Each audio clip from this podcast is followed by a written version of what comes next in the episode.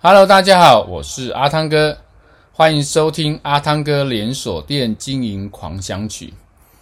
阿汤哥这一集要跟大家分享的主题是关于，如果我们门市遇到抢劫的话，应该来如何来处理？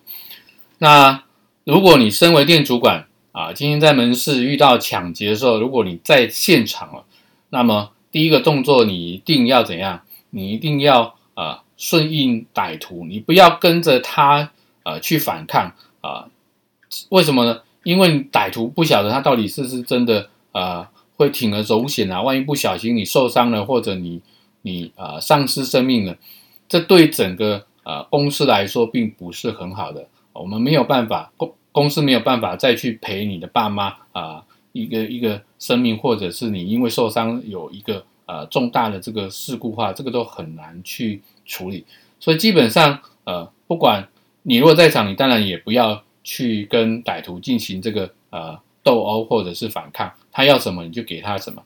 那你在你如果不在现场的话呢，你也要怎样？知道这状况的时候，随时啊、来去了解，然后呢，并且到现场来去安抚啊、现场的员工。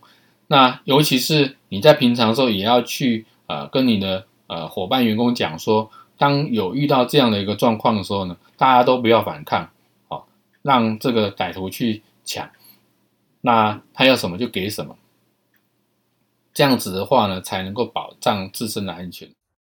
这是这一集跟大家分享的主题，欢迎您继续收听下一个主题，拜拜。